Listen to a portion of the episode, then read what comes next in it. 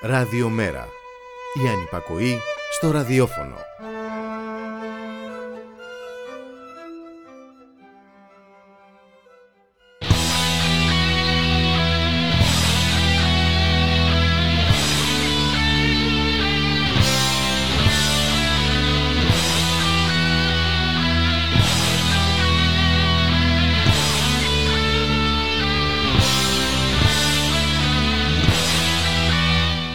Χαίρετε κυρίες και κύριοι, ακούτε την εκπομπή στη δουλειά και στον αγώνα με το Γιώργη Χρήστου. Μια εκπομπή για τον κόσμο της εργασίας, για τους απόμαχους της δουλειάς, για τα κινήματα της κοινωνίας, για όποιον και όποια ελεύθερα συλλογάται. Στην παραγωγή της εκπομπής η Γιάννα Θανασίου, στη ρύθμιση του ήχου ο Γιώργος Νομικός. Σήμερα κυρίες και κύριοι η εκπομπή θα ασχοληθεί κατά βάση με την τρομοκρατία και την ποινικοποίηση της συνδικαλιστικής ε, δράσης. Είτε αυτή είναι στους εργασιακούς χώρους, είτε αυτή είναι ε, στους χώρους των πανεπιστημίων, όπως γίνεται αυτές τις μέρες ε, με τους ε, φοιτητές ε, του Πολυτεχνείου Κρήτης, που λαμβάνουν σοριδών τα χαρτάκια από την ασφάλεια Χανίων για να απολογηθούν για τη δράση τους. Ακούμε ένα τραγούδι και επιστρέφουμε.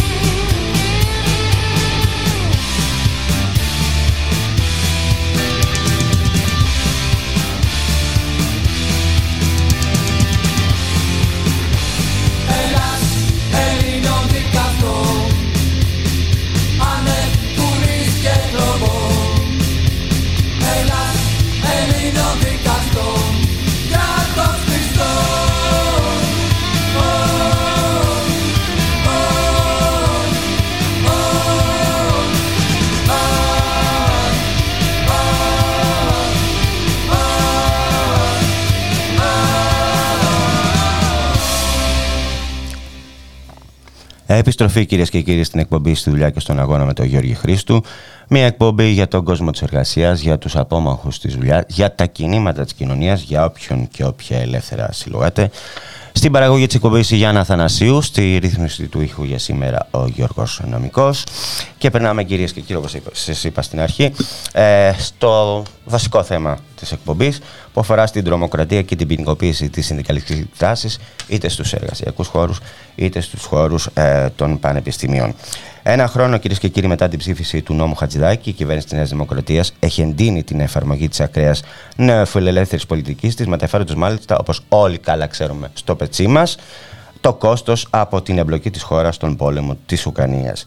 Ένα χρόνο μετά την ψήφιση του νόμου Χατζηδάκη, η κυβέρνηση της Νέας Δημοκρατίας προσπαθεί με επιμονή να τον επιβάλλει, στοχεύοντας να βάλει στο γύψο τους εργατικούς και συνδικαλιστικούς αγώνες, ώστε να εξασφαλιστεί η υποταγή στις εργοδοτικές και κυβερνητικές επιλογές. Στο πλαίσιο αυτό, εργαζόμενοι και λαός βιώνουν και έναν ακραίο αυταρχισμό εκ μέρους της κυβέρνησης αλλά και όλων των κέντρων εξουσίας, εργοδοσία, δημοτικές αρχές, δικαστικές αρχές, με στόχο το χτύπημα κάθε εργατικής και λαϊκής αντίστασης απέναντι στις πολιτικές λιτότητας και στην καταπάτηση των εργασιακών, συνδικαλιστικών και δημοκρατικών δικαιωμάτων και ελευθεριών. Και όπου δεν πίπτει ράβδος, ε, κυρίες και κύριοι, πίπτει καταδικαστική απόφαση, όπως έγινε στην περίπτωση ε, με τις διώξεις εναντίον του Γιώργου Χαρίση, συνδικαλιστή, μέλους ε, του Γενικού Συμβουλίου της ΑΔΗ, εργαζόμενο στο Δήμο Κεσαριανής, ο οποίος καταδικάστηκε από το Πολυμελές Πρωτοδικείο Εθνών για τη συνδικαλιστική του δράση. Για την ακρίβεια, επειδή ε, αναπαρήγαγε, δεν έγραψε ο ίδιος, αναπαρήγαγε στο facebook ανακοινώσεις ομοβαντίων κτλ. που κατήγγυλαν το δήμαρχο Αλήμου, Ανδρέα Κονδύλη, για τις αντεργατικές πρακτικές. Στην τηλεφωνική γραμμή έχω κυρίες και κύριοι τον Γιώργο Χαχαρίση. Γεια σου Γιώργο. Γεια σου σε εσένα και στους ακροατές. Να σε καλά. Θέλω να μου πεις πώς νιώθεις. Γιατί από όσο σε ξέρω εγώ μάλλον είναι παράσιμο αυτό για σένα. Ε, κοίταξε, ε, φτάνουμε σχεδόν στο τέλος του εργασιακού μας βίου και βιώνουμε και αυτό.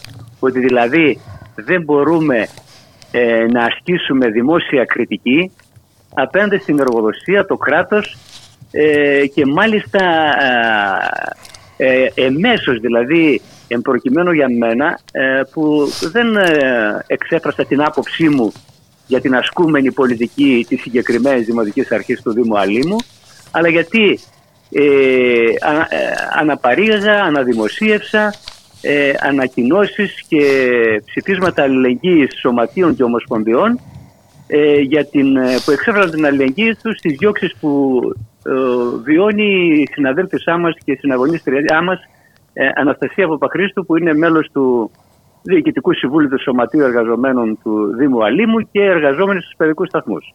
Η οποία ε, να πούμε ότι, ότι την κυνηγάει χρόνια ε, την Αναστασία Παπαχρήστου. Ναι, που την κυνηγάει χρόνια σχεδόν ε, κάθε τρεις και λίγο της κάνει περικοπή ε, ενός μισθού γιατί έβγαλε ανακοίνωση η συνδικαλιστική παράδοση στην οποία ανήκει και ε, προβάλλει τα αιτήματα και κάνει κριτική στη Δημοτική Αρχή. Mm-hmm. Ε, ε, ευνηδιάστηκα θα έλεγα με την εξής έννοια ότι ε, δεν περίμενα ακόμα και στους καιρούς που ζούμε δηλαδή της ε, έντασης του αυταρχισμού και της προσπάθειας φήμωσης ε, των διαφορετικών φωνών, των φωνών που ενοχλούν, της συνδικαλιστικής δράσης κτλ. Ε, γιατί δεν περίμενα ότι φτάσαμε μέχρι σε αυτό το σημείο. Δηλαδή φαίνεται ότι ο πάτος δεν έχει, το βαρέλ δεν έχει πάτο. Ναι. Αν διαβάσει κανείς το σκεπτικό της απόφασης, δεν ασχολείται ε, με τα επιχειρήματα και τις αιτιάσεις της εργατικής πλευράς. Αλλά υιοθετεί ε, το σκεπτικό του Δημάρχου, έτσι. Θλίβομαι για αυτή την ε, ε σύνθεση του δικαστηρίου που είχαμε, που μάλιστα ήταν και γυναίκες από ό,τι θυμάμαι η πλειοψηφία τους, που σε μία προσπάθεια που έκφρασε αλληλεγγύης σε μία γυναίκα η οποία είναι μητέρα, είναι εργαζόμενη, δουλεύει, ε, ε, δουλεύουν από το πρωί μέχρι το βράδυ για να ζήσουν και ε, υφίσταται διώξεις γιατί αγωνίζεται για τα συμφέροντα των εργαζομένων. Θλίβομαι λοιπόν για αυτές τις γυναίκες δικαστίνες οι οποίες ε, δεν έκαναν τίποτα άλλο. Εάν διαβάσει κάποιος το, την, την αγωγή που μου άσκησε ο Δήμαρχος την κλίση απολογία, την, το εξώδικο προηγούμενα και τα λοιπά και την απόφαση του δικαστηρίου θα δούμε ότι οι κυρίες αυτές δεν διάβασαν μάλλον ε, τις αιτιάσεις της δικιάς μας πλευράς, της εργατικής ναι, πλευράς. απλά έκαναν copy-paste ε, των αιτιάσεων του Δημάρχου και απλά συμπλήρωσαν σε κάθε περίπτωση ότι συνεπώς έχει δίκιο ο Δήμαρχος και άρα φταίει ο Χαρίσης ε, ή όποιος Χαρίσης ας πούμε αναδημοσίευσει την ε, απόφαση του Σωματείου. Να πω, και το λέω αυτό διότι πλέον ας πούμε δεν είναι προσωπικό πλέον το θέμα. Δηλαδή, ε, θα πάμε λίγο, ε, δύο λεπτά Γιώργο, θα πάμε ναι. σε αυτό. Γιατί ναι, τι, ναι. τι, σημαίνει αυτή η απόφαση. Να πούμε, για να, να μάθει ο κόσμος, ότι το δικαστήριο επέβαλε εξουθενωτικές ποινές, έτσι. Καταβολή 5.000 ευρώ, ανάκληση και διαγραφή των δημοσιευμάτων εντός δύο μηνών, επιβολή χρηματικής ναι. ποινής 1.000 ευρώ για κάθε ημέρα καθυστέρησης της ανάκλησης διαγραφής, απειλή τρίμηνης προσωποκράτηση ως μέσο αναγκαστικής εκτέλεσης ε, των όσων αποφάσισε το δικαστήριο, απαγόρευση δημοσίευσης στο μέλλον των ένδικων δημοσιευμάτων, υποχρέωση δημοσίευσης περίληψης της δικαστικής απόφασης σε 15 μέρες, που από εκεί που ήταν η πηγή. Έτσι. Ναι. Δηλαδή από το εργασία net, να το πω έτσι καθαρά. Από το εργασία net. Ναι. Από, στο οποίο εγώ είμαι αρχιντάκτη, λοιπόν. Και σε μένα δεν έχει έρθει ποτέ τίποτα. Ε, γιατί Τέλος πάντων. Ε, ε, Επίσης. Ε... δηλαδή για να έρθει, έτσι. Μα είναι... Δεν έχει κινηθεί κατά του εργασιανάτη και σου επιβάλλει τέλος πάντων. Ε, επιβολή... δεν, έχει κινηθεί και, δεν έχει κινηθεί και ενάντια στα σωματεία. Βέβαια, ναι. βέβαια τους φυλάει μάλλον στη γωνία. Διότι έχει στείλει, είχε στείλει τότε εξώδικο, δεν άσκησε αγωγή.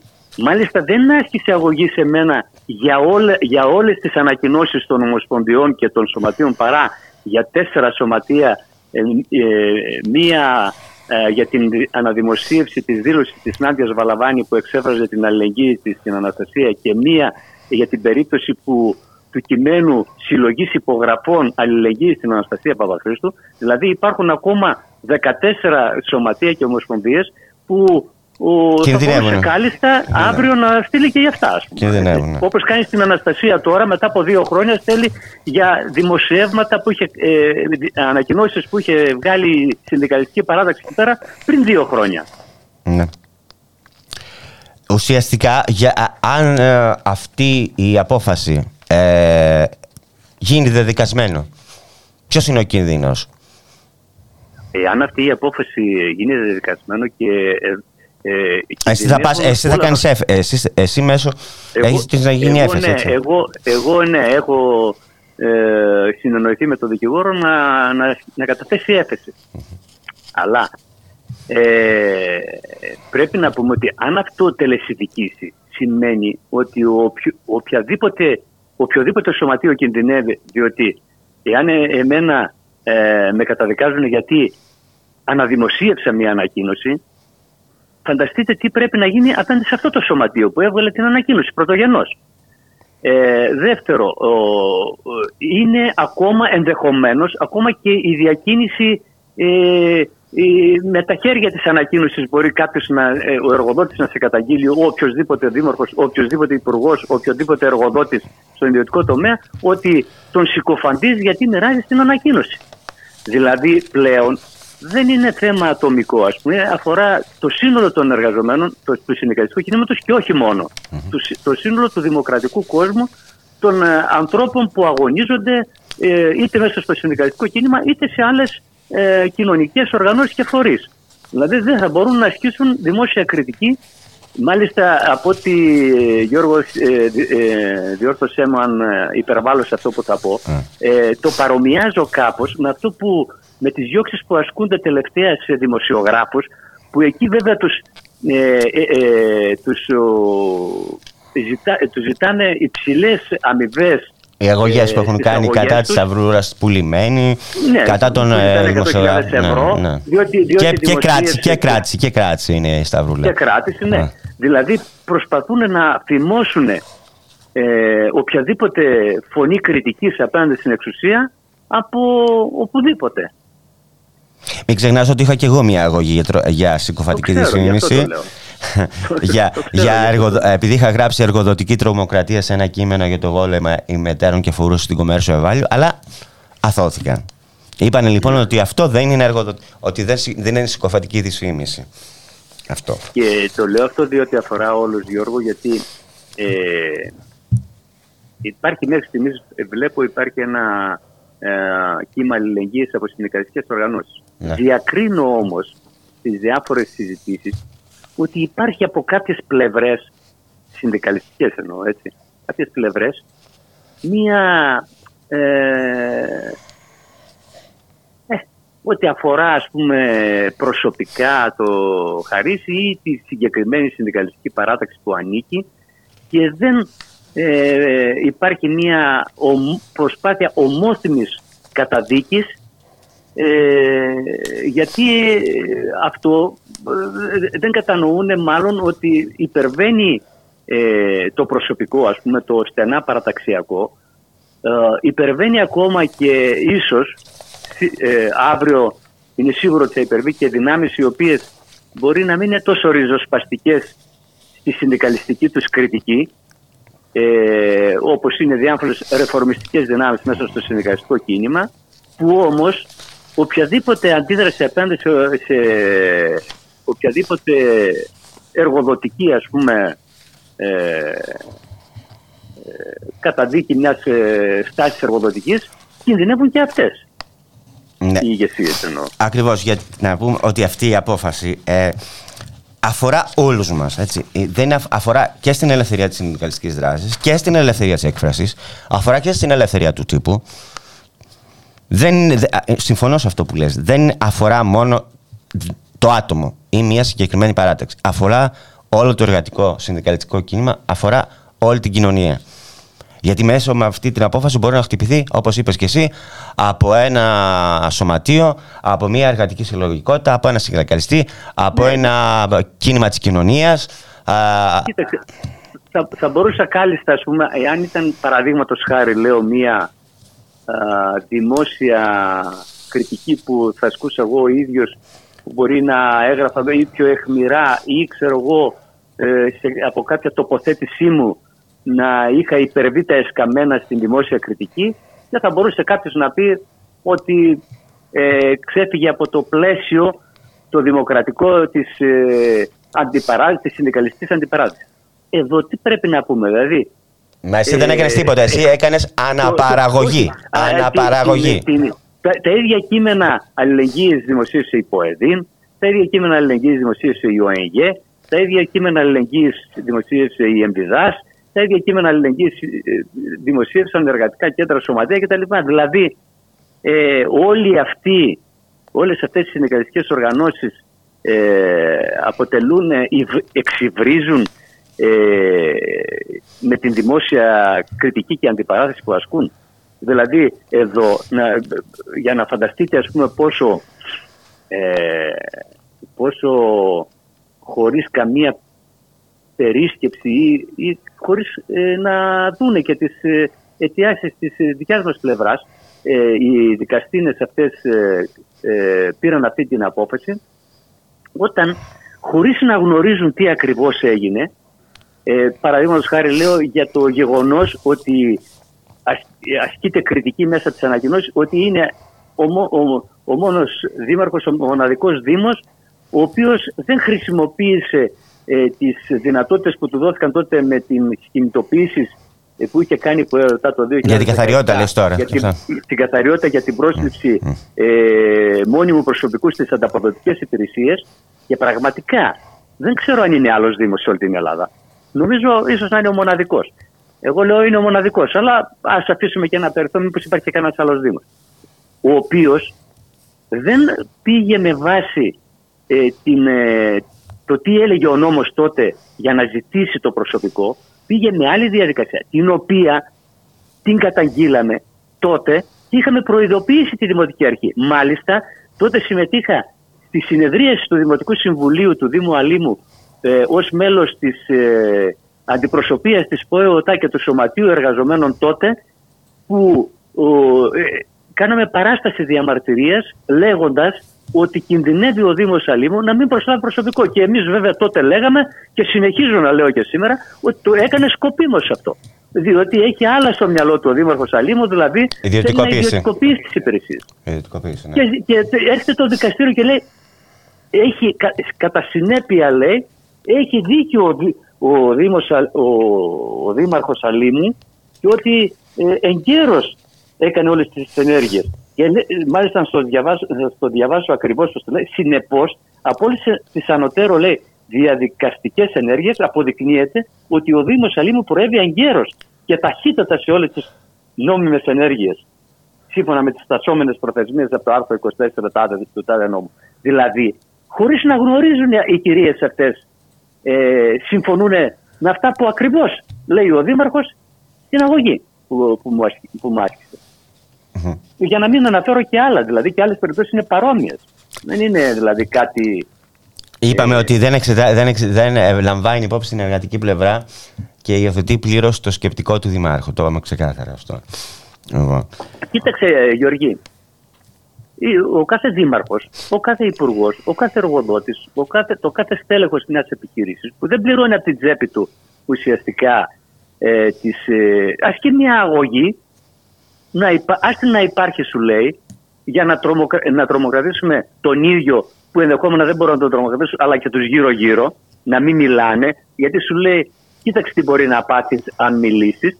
Λοιπόν, να σου βάλουν σε μια διαδικαστική περιπέτεια μετά με την ταλαιπωρία και τα οικονομικά έξοδα που έχει αυτή η περιπέτεια να βγει ένα πρωτοβάθμιο δικαστήριο το οποίο ας πούμε δεν διάβασε καν τις αιτιάσεις της άλλης πλευράς με, με, με μεγάλη ανευθυνότητα που, που λες ας πούμε αυτή είναι η λειτουργή της δικαιοσύνης ας πούμε και σου λέει εντάξει ας κάνουμε ας υιοθετήσουμε διότι η κυρία αυτή η οποία ε, ήταν η εισηγήτρια στο πολυμελές ε, πρωτοδικείο όπως το λέμε αυτό. Ναι, πολυμελές πρωτοδικείο. Ναι, λοιπόν ε, είδα ότι ε, διορίστηκε και από την κυρία Κεραμέως ως πρόεδρος και του Πειθαρχικού Συμβουλίου των Υπαλλήλων του Υπουργείου Παιδείας, της Κεντρικής Υπηρεσίας του, του, του Υπουργείου Παιδείας. Αν τέτοια δικαστήνα θα πάει να εκδικάζει τις υποθέσεις και τα πειθαρχικά παραπτώματα των συναδέλφων στο Υπουργείο Παιδείας, μάλλον θα πρέπει να κινδυνεύουν οι συνάδελφοι στο Υπουργείο Παιδείας. Είπες και Κεραμέο και μην ξεχνάμε τι έχει κάνει στο Πολυτεχνείο της Κρήτης, έτσι. Ε, ναι, γι' αυτό. Επειδή είναι γνωστή η Κεραμέο, δεν αναφέρομαι σε όλα αυτά που έχει κάνει. Λοιπόν, ε, να πούμε και να το κλείσουμε αυτό, ότι το σημαντικό σε αυτήν την υπόφαση είναι, και το έχεις πει εσύ μέσω πλησαφόρ, ότι αντιμετωπίζεται σαν συκοφαντία και προσβολή της προσωπικότητας η πολιτική και συνδικαλιστική κριτική, ακόμη και στα κοινωνικά δίκτυα.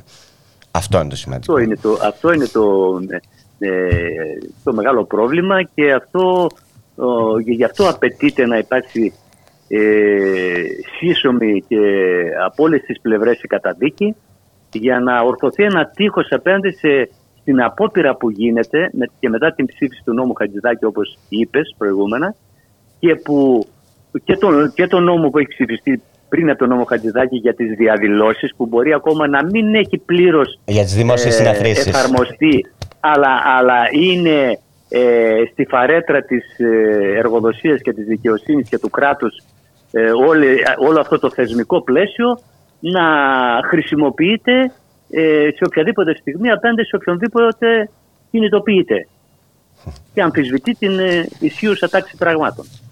Λοιπόν Γιώργο, να σε ευχαριστήσω πολύ. Και εγώ να σε ευχαριστήσω.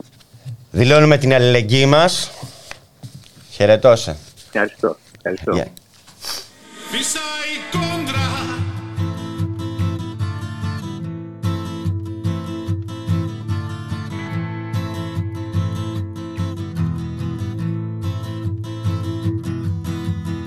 Φύσα η κόντρα σε όλα και ρηγή Τα άγρια πετούμενα δεν βρίσκουν πηγή. Δεν αντέχω της βολής της γη Και εδώ τον τόπο που έζησα τη φύγη Ρίχνω αλάτι στη βαθιά τους πληγή.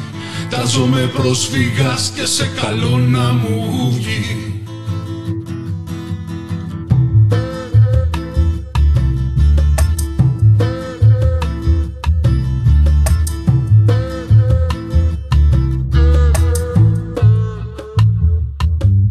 Γυρνά στον κόσμο που θένα Δεν βλέπω ξένο που μένω Γυρνάω πίσω και από ποιον συναντήσω Μαθαίνω, δίνω, παίρνω, ανασένω Από τα χρώματα πληθαίνω Από τα αρώματα Μαγεύομαι και ταξιδεύω Γυρεύω για όλους μας το ίδιο μορφό Στεγαστρό φτιάχνω φωτιά Για ποιον θέλει Επιστροφή κυρίες και κύριοι στην εκπομπή στη δουλειά και στον αγώνα με τον Γιώργη Χρήστου. Μια εκπομπή για τον κόσμο της εργασίας, τους απόμαχους της δουλειάς, για όποιον και όποια ελεύθερα συλλογάτε. Στη ρύθμιση του ήχου ο Γιώργος Νομικός, στην παραγωγή της εκπομπής η Γιάννα Αθανασίου. Παραμένουμε στο θέμα που αφορά ε, στην ε, δικαστική απόφαση κατά του συνδικαλιστή και μέλους του Γενικού Συμβουλίου της ΑΔΕΔ Γιώργου Χαρίση και θα μιλήσουμε, θα μας κάνει ένα σχόλιο γι' αυτό, για την απόφαση, αυτή τη δικαστική απόφαση, ο Παναγιώτης Σωτήρης, ο οποίος είναι δημοσιογράφος και μέλος ε, της πρωτοβουλίας για την ανατροπή ε, στην ΕΣΥΑ. Γεια σου Παναγιώτη. Γεια σου Γιώργη. Λοιπόν, θες να μου πεις... Ε, η, η, απόφαση αυτή είναι ε, μια απόφαση ε, πρωτοφανής από διάφορες Πρώτα απ' όλα έχουμε έναν αυτοδιοικητικό άρχοντα ο οποίος θεωρεί ότι η κριτική σε βάρος του το είδος της κριτικής που μπορεί να ασκούν συνδικαλιστές οι οποίοι υποδεικνύουν λάθη ή παραλήψεις της διοίκησης ή αναδεικνύουν τα αιτήματά τους συνιστά προσβολή της προσωπικότητάς του. Δηλαδή είναι ένα δημόσιο πρόσωπο. Έτσι. Ένα δημόσιο πρόσωπο προφανώς και θεωρεί, θα ξέρει ότι θα δέχεται κριτική. Ξέρει ότι θα βγαίνουν συνδικαλιστές και θα λένε ότι κάνατε λάθος. Θα λένε η πολιτική σας είναι απαράδεκτη. Θα λένε είστε κακός δήμαρχος. Και ένας πολίτης μπορεί να το πει αυτό. Ένας πολίτης. Πόσο μάλλον ένας συνδικαλιστής που η δουλειά του είναι να διεκδικεί και να κρατάει ε, τον εργοδότη του, εμπροκειμένου έστω και τον αυτοδιοικητικό άρχοντα, μέσα σε, στα όρια της νομιμότητας ή στα όρια του δικαιου και των δίκαιων ετοιμάτων. Αυτό είναι το ένα στοιχείο. Δηλαδή, είναι, είναι απαράδεκτη η ίδια η στάση του Δημάρχου ε, Αλήμου να προχωρήσει σε. Και γιατί συνιστά από τη μεριά του ποινικοποίηση της συνδικαλιστικής δράσης. Γιατί δεν τον ενοχλεί ότι κάνουν κριτική. Τον ενοχλεί ότι υπάρχει συνδικαλισμός. Ο κύριος συγκεκριμένος δήμαρχος θα έπρεπε να ξέρει ότι υπάρχει συνδικαλισμός ότι υπάρχουν σωματεία εργαζομένων, υπάρχουν συνδικαλιστικοί εκπρόσωποι και οι οποίοι δουλειά τους είναι να διαμαρτύρονται. Το καθήκον τους είναι ποιο τους να διαμαρτύρονται. Και να προστατεύουν το δημόσιο συμφέρον και τα συμφέρον των εργαζομένων. Ακριβώς. Ιδάλω δηλαδή, υπάρχει διαφάνεια και ξέρουμε πολύ καλά σε τι οδηγεί αυτό ε, τη διαχείριση και δημόσιου χρήματο και άλλων πραγμάτων. Αν δεν υπάρχουν κάποιοι να τα παρακολουθούν, να διαμαρτύρονται και να λένε τι δεν γίνεται καλά. Το δεύτερο είναι ότι ε, εδώ έχουμε το εξής. Ε, υπήρξαν κάποιες συνδικαλιστικές ανακοινώσεις και κάποια δημοσιεύματα. Ο Γιώργος Οχαρίσης δεν ε, παραπέμφθηκε, δεν βρέθηκε εναγόμενος πιο σωστά γιατί τα έγραψε αυτός, ε; ούτε γιατί τα δημοσίευσε αυτός, αλλά γιατί τα αναπαρήγαγε μέσα από το facebook. Και δυνατόν να καταλάβω χωρίς να έχουν συζητηθεί ε, τα ίδια τα πρωτότυπα, στο πούμε, τα δημοσιεύματα και τα λοιπά, γιατί το δικαστήριο με τόση ευκολία, ας πούμε, αποφάσισε ότι έπρεπε να, του, να, να, να, το, να το επιδικάσει, ας πούμε, ε, το ποσό που το επιδίκασε και συν, ας πούμε, αν θέλετε, αυτή την πολύ ηθικά απαξιωτική ότι άμα δεν το εφαρμόσεις, επικρέμεται πάνω σου και ο Δαμόκλειο πάθη η προσωποκράτηση. Αυτά δηλαδή είναι απαράδεκτα πράγματα, ας το πούμε έτσι, και είναι ένα δικαστήριο που δεν, δεν κάθισε κατά τη γνώμη μου να εξετάσει ότι εδώ έχουμε να κάνουμε με διάλογο, δημόσιο διάλογο. Έτσι γίνεται ο διάλογος στη δημόσια σφαίρα, έτσι πρέπει να γίνεται, αυστηρά, σκληρά, έντονα αν μιλάμε για ε, τη διεκδίκηση και την υπεράσπιση δικαιωμάτων, ότι δεν υπάρχουν θέματα δημοσίου συμφέροντος. Δεν ξύπνησαν κάποιοι άνθρωποι και αποφάσισαν ότι πρέπει να γράφουν αρνητικά για το Δήμαρχο Αλήμου. Έτσι. Ε, υπάρχει ένα δημόσιο συμφέρον που είναι το διακύβευμα στην τελική ανάλυση, δεν είναι μόνο επιμέρους ε, συμφέροντα. Έτσι. Ε, δεν εξέτασε ότι δεν υπήρχε κανένας είδους προφανώς όλα αυτά τα κείμενα είναι κείμενα δικαιολογημένη αγανάκτησης και ακόμα και αν έχουν ένα ύφος που μπορεί να φαντάζει έντονο σε κάποια σημεία, σε κανένα βαθμό δεν συνιστά αυτό το πράγμα προσβολή της τιμής και της αξιοπρέπειας. Έτσι. Και δέχτηκε ε, αυτούσιο το σκεπτικό του Δημάρχου, ας πούμε, το οποίο είναι απαράδεκτο. Ας πούμε, δηλαδή, δεν κάθισε καν να δει τι λέει η άλλη πλευρά, τι ακριβώς έχει γίνει κτλ. Πέραν του ότι τέτοιες κινήσεις περιορίζουν το δημόσιο διάλογο. Θέλω να μου πεις τη σημαίνει για την ελευθερία του τύπου αυτό την ελευθερία του τύπου στον πυρήνα της, ε, στο, στον πυρήνα της, έτσι, που είναι να μπορείς να ασκήσεις κριτική. η ελευθερία του τύπου δεν είναι να λε ανώδυνα πράγματα. Η ελευθερία του τύπου δεν είναι να συζητάς για τον καιρό. Η ελευθερία του τύπου είναι να μπορείς να πεις ότι ένας δήμαρχος έκανε λάθη. Ένας δήμαρχος έχει κακή πολιτική. Ένας δήμαρχος είναι απαράδεκτος στον τρόπο τον οποίο τους εθέτει στου εργαζομένους του. Και να μπορείς αυτό το πράγμα να το πεις και με, και, και με μια ζέση και με μια φόρτιση. Έτσι, δεν έχουμε δημόσιο διάλογο. Αυτό. Δεν, δηλαδή είναι, είναι απαράδεκτο και έχει μια ευρύτερη σημασία να αναδειχτεί αυτή η υπόθεση. Δεν είναι απλώς ότι είναι άδικο για τον ίδιο τον Γιώργο το Χαρί, έναν άνθρωπο με ξεχωριστή διαδρομή και ήθος μέσα στο συνδικαλιστικό κίνημα. Έτσι. Ναι. Ε, είναι ένα σημαντικότερο αγαθό και το οποίο διακυβεύεται εδώ. Σωστό. Λοιπόν, σε ευχαριστώ πολύ Παναγιώτη. Σε ευχαριστώ. Χαιρετώ. Χαιρετώ.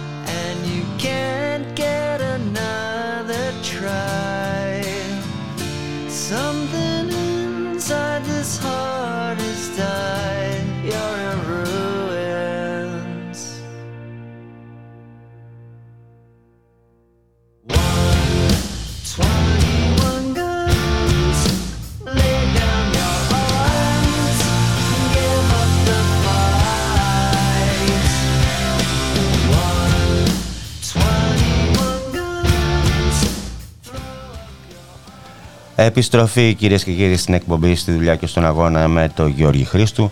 Μία εκπομπή για τον κόσμο της, ε, της εργασίας, για τους απόμαχους της δουλειάς, για τα κινήματα της κοινωνίας, για όποιον και όποια ελεύθερη συλλογάτε. Στη ρύθμιση του ήχου για σήμερα ο Γιώργος Νομικός, στην παραγωγή της εκπομπής η Γιάννα Θανασίου και περνάμε στο τελευταίο θέμα της εκπομπής που αφορά στην εκδήλωση των συλλόγων της παντιακής κοινότητας, δηλαδή των διδασκόντων, των φοιτητών, των εργαζομένων, ε, την 5η 23 Ιούνιου στις 7.30 στον κήπο της Παντίου, του Πάντιου Πανεπιστημίου, συγγνώμη, ε, για το νομοσχέδιο Κεράμεως. Για το θέμα αυτό θα μιλήσουμε με τον καθηγητή στο Πάντιο Πανεπιστήμιο, τον Δημήτρη τον ε, Καλτσόνη, ο οποίος είναι και μέλος της εκτελεστικής γραμματείας της ΠΟΣΔΕΠ και βρίσκεται στην άλλη άκρη της τηλεφωνικής γραμμής. Γεια σου Δημήτρη. Καλησπέρα, καλησπέρα. Λοιπόν, να ξεκινήσουμε έτσι δυναμικά. Είναι ένα νομοσχέδιο το οποίο μεταλλάσσει το Πανεπιστήμιο σε ΑΕ, σε ανώνυμη εταιρεία.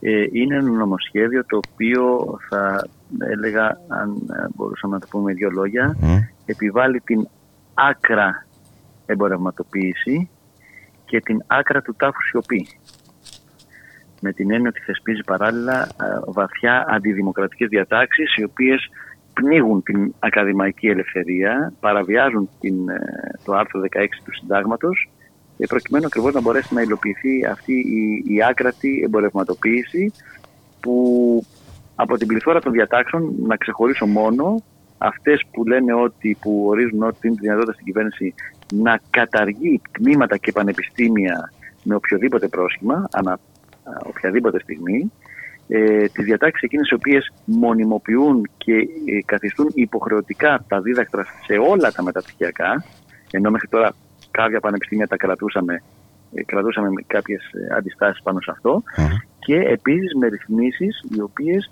ανοίγουν διάπλατα την πόρτα για την επιβολή διδάκτρων και στο προπτυχιακό επίπεδο.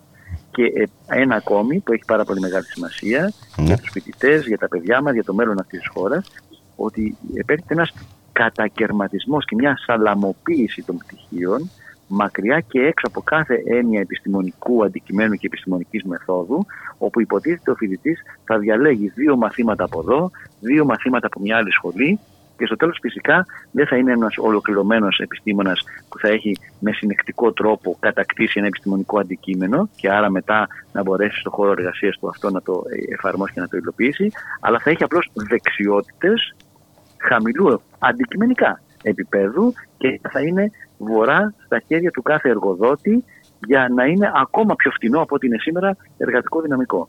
Αυτή είναι έτσι αν μπορούμε να πούμε. Δηλαδή, ένα πανεπιστήμιο όχι για τις ανάγκες της κοινωνίας, αλλά για τις ανάγκες ε, της αγοράς. Για τις ανάγκες για τις ανάγκες των, των μεγάλων επιχειρηματιών ναι. και μάλιστα αυτό τη στιγμή που τα ελληνικά πανεπιστήμια παρά την πάγια υποχρηματοδότηση και τα χτυπήματα που έχουν δεχθεί όλες αυτές τις τελευταίες δεκαετίες από όλες τις ανεξαρτήτως κυβερνήσεις, εξακολουθούν και παράγουν υψηλής ποιότητας αποφύτους και υψηλής ποιότητας σε επιστημονικό έργο. Πράγμα το οποίο αναγνωρίζεται και στο εξωτερικό. Η, ένα μεγάλο ποσοστό των γιατρών, για παράδειγμα, στη Γερμανία, το ξέρουμε ότι είναι πτυχιούχοι των ελληνικών πανεπιστημίων, Έλληνες πτυχιούχοι των πανεπιστημίων μας.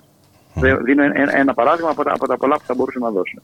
Άρα λοιπόν μιλάμε για, μια, για ένα ξεθεμελίωμα του, του Δημόσιου Πανεπιστήμιου και γι' αυτό δεν είναι τυχαίο ότι και στην εκτελεστική γραμματεία της Πανελλήνιας Ομοσπονδίας ε, Διδακτικού Προσωπικού των, των ΑΕΗ, ομόφωνα όλοι ανεξαιρέτως, ε, ε, ε, ανεξαίρετα ανεξάρτητα από την πολιτική ιδεολογική απόχρωση τοποθέτηση του καθενός και αυτοί που στηρίζουν την κυβέρνηση και αυτοί που δεν στηρίζουν την κυβέρνηση, ταχθήκαμε ομόφωνα ενάντια στο νομοσχέδιο. Καλούμε την κυβέρνηση να μην το καταθέσει και να το αποσύρει και να ξεκινήσουμε έναν ουσιαστικό διάλογο. Αφού όμως η κυβέρνηση δεν καταθέσει και αποσύρει το συγκεκριμένο νομοσχέδιο.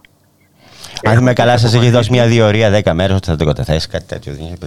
Καλά, αυτά είναι αστεία πράγματα, ναι. διότι μιλάμε τώρα για ένα νομοσχέδιο 350 τόσων άρθρων, 400 τόσων σελίδων, το οποίο εκ των πραγμάτων, μόνο για να το διαβάσει κανείς μια πρώτη, να κάνει κανείς μια πρώτη προσέγγιση, καταλαβαίνουμε ότι χρειάζεται πάρα, πάρα, πάρα πολύ χρόνο.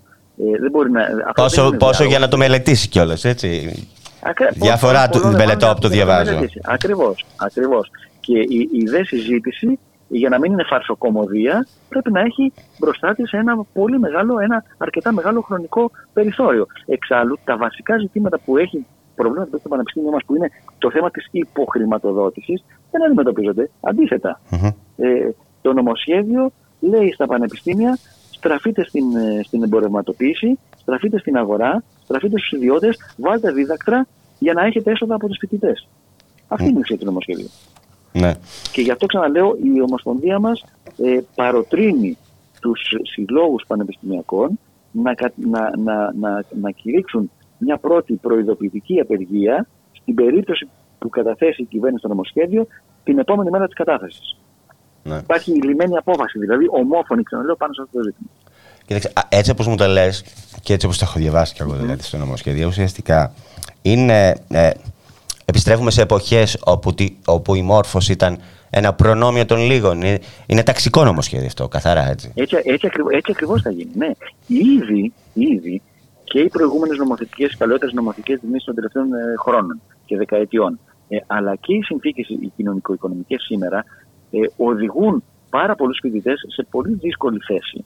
Πριν από λίγο μιλούσα με φοιτητές μου, οι οποίοι μου έλεγαν το εξής, ότι οι συνθήκες της ακρίβειας κτλ. έχουν σπρώξει κι άλλο ποσοστό σημαντικό των φοιτητών να αναζητήσουν κάποιο είδους εργασία, πράγμα το οποίο εκ των πραγμάτων τους δυσκολεύει σε να τελειώσει τι σπουδέ εξεταστικής και να τελειώσουν τις σπουδές τους.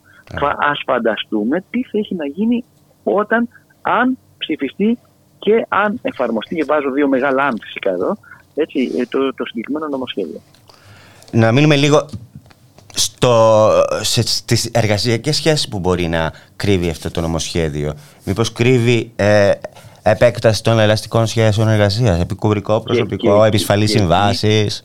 Βεβαίως και εκεί έχουμε, και εκεί έχουμε ένα, ένα μεγάλο αρνητικό βήμα με την έννοια πια ότι η κυβέρνηση δεν επιθυμεί να προσλαμβάνεται με τις σύνθετες και πολύ ουσιαστικές επιστημονικές διαδικασίες που υπάρχουν σήμερα μόνιμο διδακτικό προσωπικό, αλλά τι θέλει, θέλει σε συνθήκες ε, ε, επισφάλειας, ε, προσωρινότητας να έρχονται επιστήμονες, νέοι επιστήμονες κάτω και διδακτορικού να, παρά, να κάνουν διδακτικό, να ασκούν διδακτικό έργο για 6 μήνες, για 12 μήνες με μισθούς από αυτούς που δίνουν ε, μέσω του προγράμματος ΕΣΠΑ σήμερα του επίπεδου των 500 ευρώ. Αυτό είναι το μοντέλο που θέλει η κυβέρνηση για τα πανεπιστήμια. Ακόμα δηλαδή και οι διδάσκοντες του μέλλοντος, εκτός ίσως από μια πολύ μικρή ε, ομάδα καθηγητών της πρώτης βαθμίδας, ε, όλοι οι υπόλοιποι να, είναι, να λειτουργούν με την έννοια ως ήλωτες. Αν, αν ξαναφέρνει δηλαδή στο προσκήνιο αυτό που υπήρχε, αυτή την, την, την, την, τραγική κατάσταση που υπήρχε μέχρι το 1982 στα ελληνικά πανεπιστήμια, της έδρας του παντοδύναμου καθηγητή και των υλότων τριγύρω που ε, κάνουν τη, τη, τη, δουλειά. Χωρίς να έχουν ούτε προοπτική εργασιακή, ούτε επιστημονική, ούτε τίποτα. Να αναλύσουμε... είναι ένα από τα ζητήματα που φαίνει το, το, το νομοσχέδιο. Ναι, ναι. Να αναλύσουμε λίγο το συγκεντρωτικό και αντιδημοκρατικό πανεπιστήμιο που, που φέρνει αυτός ο νόμος, τι ακριβώς είναι και, να, και να, να το συνδυάσουμε λίγο με την πανεπιστημιακή αστυνομία γιατί συνδυά, όχι συνδυάζεται, είναι ναι, μέρος, ναι, αυτό, ναι, μέρος, μέρος αυτού και Α, τις διώξεις ε, κατά των φοιτητών στο Πολυτεχνείο Κρήτης, έτσι. Λοιπόν, υπάρχουν, πολύ σωστά επισημένει, υπάρχουν τρεις πλευρές. Η μία είναι η θέσπιση ενός βαθιά αυταρχικού και, και, και συγκεντρωτικού μοντέλου διοίκησης, όπου πια δεν θα έχουμε την εκλογή του Πρίτανη, των Βρετανικών αρχών όπως είχαμε μέχρι τώρα από την πανεπιστημιακή κοινότητα. Παλιότερα, μάλιστα, στις εκλογές αυτές συμμετείχαν και οι διοικητικοί υπάλληλοι, συμμετείχαν και οι φοιτητές σε, ένα, σε, σε ένα ποσοστό κτλ. Όπως είναι το λογικό και όπως είναι αυτό το οποίο επιτάσσει το, το άρθρο 16 του Συντάγματος. Και όπως είναι και το λογικό ε, το οποίο επιβάλλει τη στοιχειώδης ακαδημαϊκή ελευθερία. Με το νομοσχέδιο αυτό δεν θα έχουμε τέτοιο πράγμα. Θα έχουμε ένα συγκεντρωτικό μοντέλο διαπλοκής, βαθιά διαπλοκής και μάλιστα τέτοια διαπλοκής όπου ε, δίνεται και ειδικός ρόλος είτε σε, είτε σε καθηγητές της Αλλοδαπής είτε σε άλλα πρόσωπα που δεν θα έχουν ούτε καν τα προσόντα των καθηγητών και οι οποίοι θα μπορούν να εμπλέκονται και μάλιστα εκ του μακρόθεν τα της διοίκησης του Ελληνικού Πανεπιστημίου. Δηλαδή μια καθαρά απεικιοκρατική λογική. Το ένα λοιπόν είναι αυτό. Το δεύτερο έχει να κάνει με την θέσπιση ενός βαθιά αντιδημοκρατικού πειθαρχικού δικαίου, όχι μόνο για τους φοιτητές, αλλά και για τους ίδιους τους καθηγητές. Θα σου πω μια διάταξη να τη βρω μονάχα μπροστά μου τώρα εδώ όπω είναι, μια διάταξη η οποία αφορά το πειθαρχικό δίκαιο των καθηγητών και επειδή για να μην καθυστερώ θα πω την ουσία ότι πρέπει λέει να, έχουν, να μην έχουν ανάρμοστη συμπεριφορά οι καθηγητές ούτε εντός ούτε εκτός υπηρεσίας. Και ότι αν έχουν ανάρμοστη συμπεριφορά, αυτό συνιστά πειθαρχικό αδίκημα και με ό,τι αυτό μπορεί να επιφέρει. Τι σημαίνει ανάρμοστη συμπεριφορά, Πώς το κρίνει; Είναι ανάρμοστη συμπεριφορά το να ασκήσει κανείς δημοκρατική κριτική στις Βρετανικές αρχές; Και να την ασκήσει, ας πούμε, δημοσίως, για παράδειγμα, με ένα άρθρο του στην εφημερίδα ή να ασκήσει κριτική σε ένα νομοσχέδιο του Υπουργείου, ε, του Υπουργείου Παιδείας. Αυτό μπορεί να θεωρηθεί ανάγνωστη συμπεριφορά. Άρα, βαδίζουμε σε ένα μοντέλο βαθιά αντιδημοκρατικό. Βαθύ σκοτάδι θα επικρατήσει στο ελληνικό πανεπιστήμιο και στην κοινωνία κατά προέκταση, αν τυχόν ψηφιστεί και εφαρμοστεί αυτός ο νόμος. Σημασία, κατά τη γνώμη μου, έχει όχι μόνο την προσωπική, αλλά και όλων των πανεπιστημιακών, για όλα αυτά τα θέματα να μάθει να πληροφορηθεί και να καταλάβει η κοινωνία τι συμβαίνει. Γιατί μόλις μάθει και καταλάβει τι συμβαίνει, θα αντιδράσει ολόκληρη η κοινωνία και όχι μόνο η πανεπιστημιακή κοινότητα. Ναι, γιατί το, γιατί το πανεπιστήμιο αφορά σε όλη την κοινωνία, έτσι. Και η δημόσια παιδεία σε όλη την κοινωνία. Αυτό, πράγμα, δεν συζητάμε τώρα. Αυτό, αυτό δεν, α, δεν αφορά τους πανεπιστημιακούς και τους φοιτητές και τους εργαζόμενους στα πανεπιστήμια. Αφορά το μέλλον της Ελλάδας. Διότι η εκπαίδευση και ειδικά τα ανώτατα εκπαιδευτικά ιδρύματα αφορούν το μέλλον, το μέλλον μιας χώρας. Ωραία, θέλω να κάνεις και ένα σχόλιο για, τους, για τις διώξεις των φοιτητών κάτω, για τη συνδικαλιστική σου δράση. Νέα φήμωση, προσπάθεια φήμωση από την Κεραμέα, α πούμε, και τη κυβέρνηση. Είναι, είναι, είναι, όλα αυτά που συμβαίνουν, και αυτά που συνέβησαν στην Θεσσαλονίκη, είναι στο πλαίσιο της προσπάθειας να επιβληθεί διαπυρός και σιδήρου η άκρα του τάφου σιωπή που είπα στην αρχή. Mm-hmm. Αυτό επιδιώκουν. Με τη βία, με την τρομοκρατία, προσπαθούν να επιβάλλουν ε, αυτές τις αναχρονιστικές, βαθιά αναχρονιστικές ε, αντιλήψεις μέσα από, το, από τις συγκεκριμένες νομοθετικές επιλογές. Εγώ πιστεύω ότι δεν θα τους περάσει. Αν όχι, αν όχι βραχυπρόθεσμα, τουλάχιστον μεσοπρόθεσμα. Η ελληνική κοινωνία θα, και, και πρώτα απ' όλα η πανεπιστημιακή κοινότητα θα τιμήσει την ιστορία της και θα ορθώσει το ανάστημά της. Ναι. Θα συμφωνήσω μαζί σου. Ξέρεις, α, α, απέναντι στους εκφοβισμούς και στις επιλέξεις της κυβέρνησης, ε, και της εργοδοσίας, να πω εγώ έτσι, να το βάλουμε και λίγο. Απέναντι σε δικαστικές αποφάσεις που είναι κομμένες και ραμμένες στο κουστούμι των εργοδοτών. Μίλησες πριν ότι ε, τι είναι ανάρμοστη συμπεριφορά και μίλησες για άρθρο που μπορείς να γράψεις σε μια εφημερίδα και να θεωρηθεί ανάρμοστη συμπεριφορά. Αλλά μπορεί να θεωρηθεί με ναι, βάση την απόφαση ναι. κατά του Γιώργου Χαρίστου, του συνδικαλιστή, και συκοφαντική δυσφήμιση, έτσι. Την ξέρεις αυτή την απόφαση; Βέβαια, βέβαια, βέβαια. Ναι, φυσικά την ξέρω. Και είναι, είναι όλα αυτά. Και βέβαια οι, οι εργαζόμενοι στους στους διάφορους ιδιωτικούς χώρους δουλειάς και ειδικά. Ε, το ξέρουμε ότι βρίσκονται σε, σε, στο στόχαστρο πολύ πιο έντονα mm. και μάλιστα όχι τώρα, πολύ καιρό. Και η υπόθεση του, του συνδικαλιστή, την οποία αναφέρεις, είναι πάρα πολύ, πάρα πολύ χαρακτηριστική. Και σημαίνουν όλα αυτά το καμπανάκι του κινδύνου. Πρέπει να αφυπνιστούμε. Να αφυπνιστούμε, να βγούμε από το λίθαργό μας. Ναι, αυτό που ήθελα να πω απέναντι σε τέτοια φαινόμενα η δίωξη των σωματείων, στοχοποίηση ε, συνδικαλιστών, φοιτητών, η προσπάθεια φήμωσης κάθε φωνή ε, αντίθετης, ε, η καταστολή στα πανεπιστήμια δεν μπορεί παρά, παρά να είναι υπόθεση όλου του εργατικού, όλου του φοιτητικού και όλου του λαϊκού κινήματος. Και όχι μόνο του κινήματος. Πρέπει να γίνει υπόθεση ακόμα και αυτών που σήμερα μπορεί να μην έχουν ακόμα ευαισθητοποιηθεί, μπορεί ακόμα και να, να υποστηρίζουν την κυβέρνηση σε άλλα ζητήματα, αλλά που πρέπει εμείς να τους δείξουμε με πιστικά επιχειρήματα ότι όλα αυτά τα οποία συμβαίνουν και αυτοί οι βαθιές, οι βαθιές αντιδημοκρατικές μεθοδεύσεις αύριο θα τις βρουν και εκείνοι οι άνθρωποι μπροστά τους. Βεβαίως. Διότι όταν καίγεται το σπίτι του διπλανού θα καεί γρήγορα και το δικό σου. Είναι Κάποια στιγμή θα πιάσει και το δικό σου. Ακριβώς. Είναι απλά τα πράγματα. Ακριβώς. Σε ευχαριστώ πολύ Δημήτρη. Και εγώ ευχαριστώ. Χαιρετός. Χαιρετός. Μια χαρά. Γεια. Κυρίες και κύριοι, φτάσαμε στο τέλος της σημερινής εκπομπής ε, στη δουλειά και στον αγώνα με τον Γιώργη Χρήστου. Από εμένα, τη Γιάννα Θανασίου που ήταν στην παραγωγή της εκπομπής και το Γιώργο Νομικό που ήταν στη ρύθμιση του ήχου. Να έχετε ένα καλό υπόλοιπο ημέρας. Ακολουθεί η Εφη Παυλογιοργάτου με την εκπομπή Ήχνη της Πόλης.